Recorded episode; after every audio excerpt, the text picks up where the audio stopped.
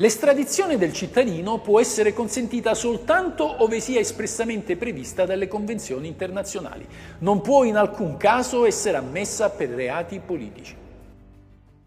Cosa fa un criminale dopo aver commesso un delitto? Scappa e il più delle volte lo fa varcando le frontiere del proprio Stato. Se tuttavia ciò fosse sufficiente per sfuggire alla polizia, ogni criminale avrebbe sempre la valigia in mano. È evidente però che una situazione del genere non può essere tollerata. Pertanto nel tempo i popoli hanno firmato una serie di accordi internazionali in forza dei quali si sono promessi reciproca collaborazione nella ricerca dei criminali e nella loro consegna alle autorità del paese dove il reato è stato consumato. Questo perché, secondo il diritto penale di tutti gli Stati, il reo può essere giudicato solo nel luogo dove ha commesso il crimine, con le sue leggi, giuste o sbagliate, che siano rigorose o più permissive. Pertanto, tutte le volte in cui un delinquente scappa dai confini di una nazione, la sua identità viene diffusa alle autorità internazionali affinché provvedano al suo arresto e alla riconsegna al paese di provenienza. Questa riconsegna si chiama estradizione. E l'articolo 26 della Costituzione afferma che l'Italia può concedere l'estradizione dei criminali che si siano rifugiati nel nostro paese a due sole condizioni. Che l'estradizione sia stata appositamente prevista da una convenzione internazionale firmata con lo Stato richiedente e che il reato per il quale quest'ultimo sta procedendo non sia di natura politica. A dimostrazione da un lato che l'Italia uscita dalla guerra si apre alla comunità internazionale e dall'altro che tutela chi viene perseguitato a causa delle proprie idee.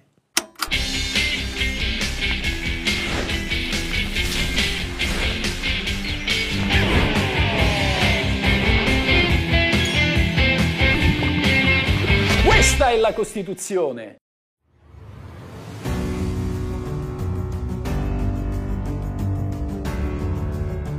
L'estradizione è l'ennesima dimostrazione che l'Italia post-fascista intende collaborare con gli altri stati per la pace e la sicurezza. La Costituzione sembra dire che nessuno possa più commettere delitti impunemente come era successo durante il ventennio, che la giustizia trionfi ovunque, anche fuori dai confini nazionali. Certo, l'estradizione non è automatica, dipende innanzitutto dalla sussistenza di una convenzione internazionale precedentemente stretta tra gli Stati interessati. L'articolo 26 della Costituzione prevede perciò il principio di reciprocità. Significa che uno Stato può chiedere a un altro la consegna di un criminale solo se anche quest'ultimo è disponibile a fare altrettanto nel caso in cui dovesse verificarsi la necessità opposta, ma aggiunge anche che non è ammessa l'estradizione in caso di delitto politico, inteso come quello punito in virtù di una finalità discriminatoria di persecuzione politica. In secondo luogo, l'estradizione dipende dalla natura del reato, reato che deve essere tale per entrambi i paesi, anche se non punito con la stessa pena. Ad esempio, l'Italia non potrebbe mai concedere l'estradizione di una donna che ha tradito il marito solo perché nel paese da cui questa proviene questo comportamento è punito con il carcere. Ecco perché ottenere l'identità di un profilo fake da un social network con sede negli Stati Uniti è così difficile quando si tratta di perseguire un reato come la diffamazione online.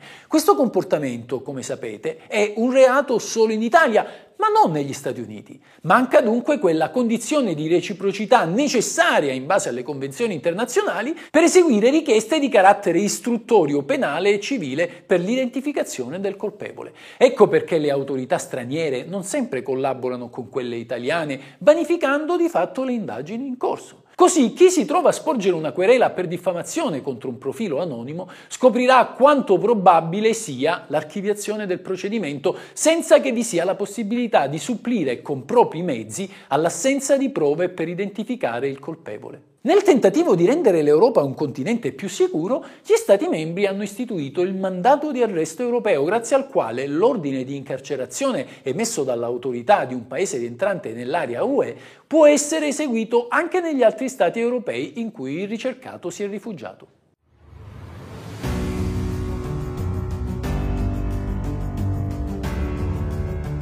Le idee politiche non possono essere motivo per perseguire le persone. Quante volte la Costituzione ripete questo principio? Lo dice l'articolo 3, Siamo tutti uguali dinanzi alla legge senza distinzione di opinioni politiche. Lo ribadiscono l'articolo 10, non è ammessa l'estradizione dello straniero per i reati politici, e l'articolo 16, nessuna restrizione può essere determinata da ragioni politiche. Lo grida a gran voce l'articolo 22, nessuno può essere privato per motivi politici della capacità giuridica della cittadinanza e del nome. Ed ora l'articolo 26 stabilisce che non è ammessa l'estradizione per reati politici. Perché tutto questo timore per la politica? Semplice, perché il fascismo era un'ideologia politica e sulla base di essa sono stati commessi i crimini più efferati.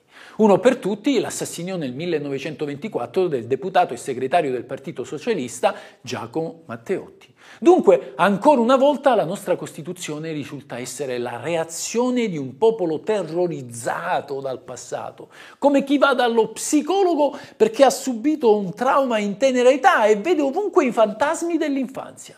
Ecco la ragione per cui, anche se nella storia dell'umanità l'estrema sinistra è degenerata più volte in dittature e ha fatto altrettanti morti quanto la destra, nella nostra Costituzione non vi è il divieto di apologia di comunismo, di marxismo o di leninismo. Il risultato della seconda parte dell'articolo 26 della Costituzione è questo. Se un dissidente di un regime viene incriminato, condannato e perseguito nel proprio paese perché in contrasto con le idee del partito al potere e in forza di ciò dovesse trovare rifugio in Italia, il nostro Stato non potrebbe rispedirlo in patria. E siccome il mondo è pieno più di furbetti che di criminali, ecco che questo motivo viene spesso utilizzato dai clandestini irregolari per evitare l'ordine di espatrio. Tra i reati politici non è contemplato quello di genocidio. Significa che chi viene accusato di questo diritto può essere consegnato nelle mani delle autorità del paese richiedente.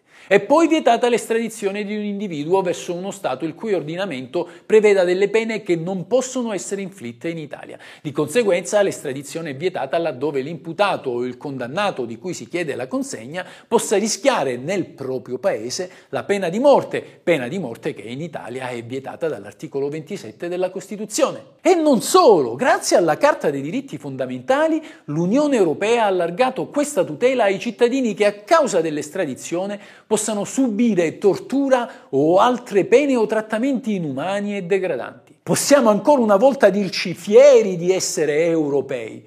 Tra i cinque continenti è di certo quello più segnato dalle guerre, ma proprio perciò è quello ove la tutela dell'uomo prevale su qualsiasi altra esigenza.